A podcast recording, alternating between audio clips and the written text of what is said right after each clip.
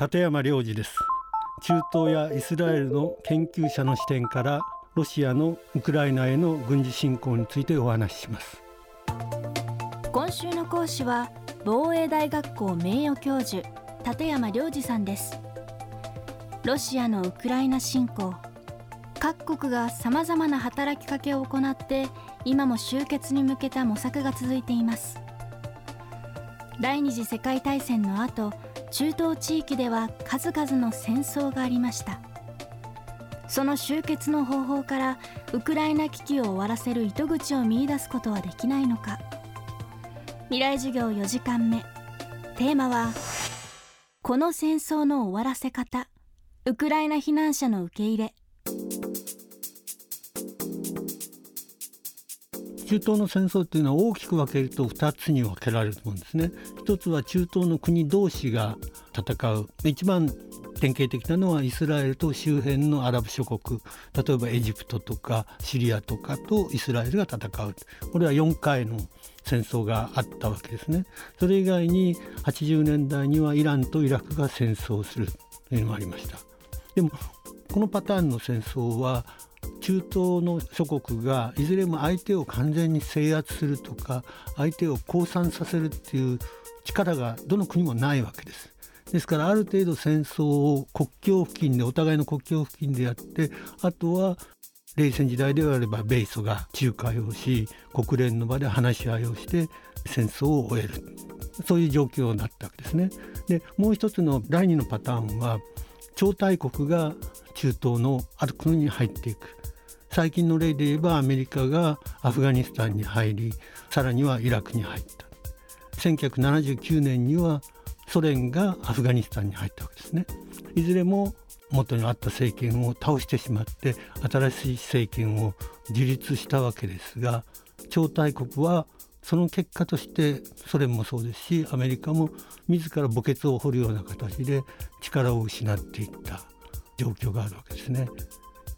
今回はおそらくソ連がアフガニスタンに軍事侵攻したパターンに似てるかもしれないですね。あの時10年間アフガニスタンで戦って明確に勝てないままアフガニスタンから撤退をしソ連の崩壊そのものを招いてしまった内部崩壊を招いてしまったわけです。今回ウクライナでもしプーチン大統領が率いるロシアが勝つということになればウクライナ全域を支配をして4,000万人を超える国民を完全に牛耳らなければいけないでもそれはおそらく無理でしょうしそういうことをやろうとしても国際的な制裁がずっと続くでしょうからロシア経済そのものがその前に破綻してしまうかもしれないということになりますよね。そうではなくて一定の条件を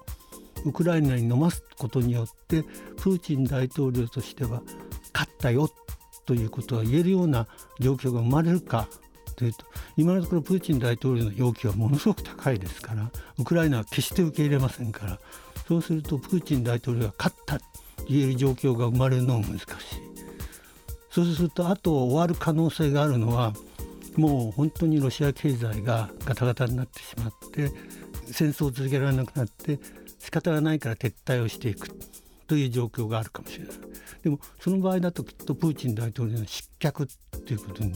なるでしょうね。まあ、大きく分けると3つぐらいのこのパターンが考えられるわけですけれどもどの場合をとってもロシアにとっては非常に厳しい状況ですね戦争が終わったらみんな制裁をはい解除しましょうということにはならないしロシアに対する警戒心は非常に強いわけですから核のボタンが押されることはないと信じたいと思いますしプーチン大統領はこの核兵器の使用を示唆しましたけれどもだからといって核兵器で攻撃されるような状況だからそれに対抗して核兵器を使うよっていう話は今のところしてないわけですね。あくまでもプーチン大統領が言ってる脅威はウクライナに NATO が入ってきてロシアに大きな脅威を及ぼしている